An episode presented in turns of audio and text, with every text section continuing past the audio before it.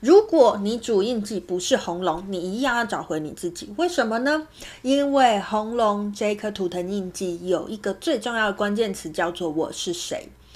红龙是我们整个祖尔经历里面的图腾里面的第一个，它是我们的源头。所以红月波符在我们经历了有情绪的十三天之后，最后我们要找到我自己是谁。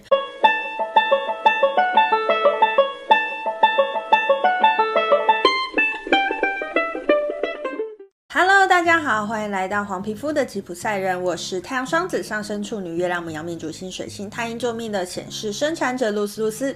我目前是一位塔罗占卜师、占星师、催眠师以及弗明哥歌手。好，我们通过了黄战士波符的十三天，不知道你在这十三天有没有去做任何你的突破呢？好，我们接下来要进入红月波符的十三天了哈。那依照惯例，好，从前一集开始的惯例，我们进入我们彼此之间的第二章自我经历，所以我要来跟大家聊聊一些不一样的。我在红月波符呢，我就要用一个更生活化的方式来跟大家分享一下红月波符有可能会有怎么样的氛围状态哈。那大家还记得吗？我在上一集的时候有讲了哦，我在做完黄战士波符那支影片的时候，就想说，天哪，影片怎么可以做成这样？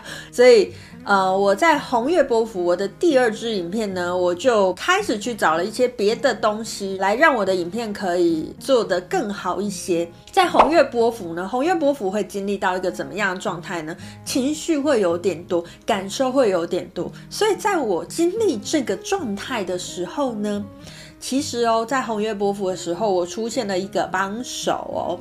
好，怎么样的帮手呢？因为我的第一支影片实在做的太烂了，可是我就是个很勇敢的人，我还是把一个很烂的影片放在各个平台上，想说有人看就是当然是最好嘛。那结果呢，我就在其中一个呃学习的群组里面有一个同学私讯我，他就跟我说呢，他正在学习剪片，可是他不知道拍什么片。那既然我会拍片，他帮我剪片好不好？于是我的第二支影片就迎来了一个片师。好，那这跟红月波符有什么关系呢？大家知道，你跟一个不是那么熟的人磨合的过程当中，你会不会出现很多情绪呢？其实我整个红月波幅，我都一直在释放我自己的情绪，然后在跟我的片师磨合当中。哈，那我的片师呢，他其实是一个呃主音级蓝风暴的人。蓝风暴人会怎么样呢？蓝风暴的人会让人家觉得他讲话很直接，他不是故意的，可是他就是觉得我就是在处理这个事情啊。蓝风暴的人讲。话呢，说话的艺术呢，有的时候不是这么的好一点，所以他有时候会觉得哦，比如说我们就是在讨论正事，所以我跟你讲话可以直接一点，那我直接跟你说你哪样哪样不行。虽然因为毕竟他还是社会化过的蓝风暴嘛，他会有用一些话去包装这些东西，可是呢，我可以很快的就去听见他话背后的意思，就是。啊，比如说你哪里没做好，这样我会自动把它翻译成这样。所以在整个红月波符呢，在跟我的片师磨合的过程当中呢，其实我自己心里是有非常非常多的情绪的哦。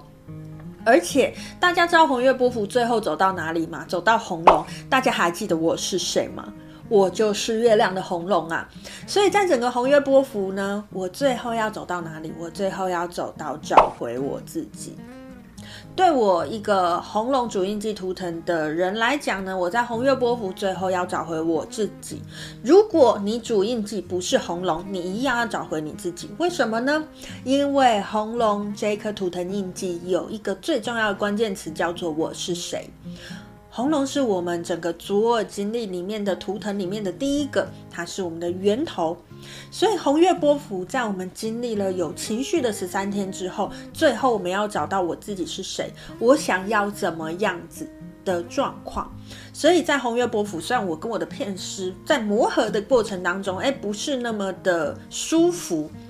可是，的确，我也在红月波符的最后找到了跟我片师的一个合作的模式、合作的方法，而且我也更了解他，更了解怎么样跟他工作，更了解要怎么样去呈现我们的影片。而我们红月波符的第七个位置，我们的影响力位置是一个蓝鹰，蓝鹰是一个有远见的图腾，也就是说，当我跟他合作之后呢，我要怎么样把我们两个的能量发挥到最大呢？我们要看更远的愿景。当然了，我们在红月波符除了在讨论我的片之外呢，我们也有在讨论未来的合作计划。这都是扎扎实实在我前一章左耳经历里面发生过的事情。不知道我讲完我的故事以后，大家对于红月波符有没有一个更立体的认识、更立体的感受？吼，用这样的方式，不知道大家还喜不喜欢？吼，都欢迎大家在下面留言跟我分享看看哦。好，那以上呢就是今天想跟大家分享的内容哦。喜欢我的片，麻烦你帮我按赞、订阅、加分享，并且开启小铃铛，才不会错过我的上片通知哦。有任何问题都麻烦在下面留言告诉我，我都会一一的回复。如果你想追踪我更多的讯息，我有 FB 粉丝团跟 IG，都麻烦大家帮我按赞追踪一下。如果你想要听我更多的声音讯息，我有两个 Podcast 频道。都麻烦大家去帮我按赞追踪一下，并给五星评价，让更多人可以听到我的声音呢。我们即将进入红月波幅的十三天，充满情绪的十三天。祝福大家都能够在这十三天里面，好好的从你情绪给你的讯号来找到自己哦。今天就跟大家分享到这边，我是露丝露丝，我们下次见喽，拜拜。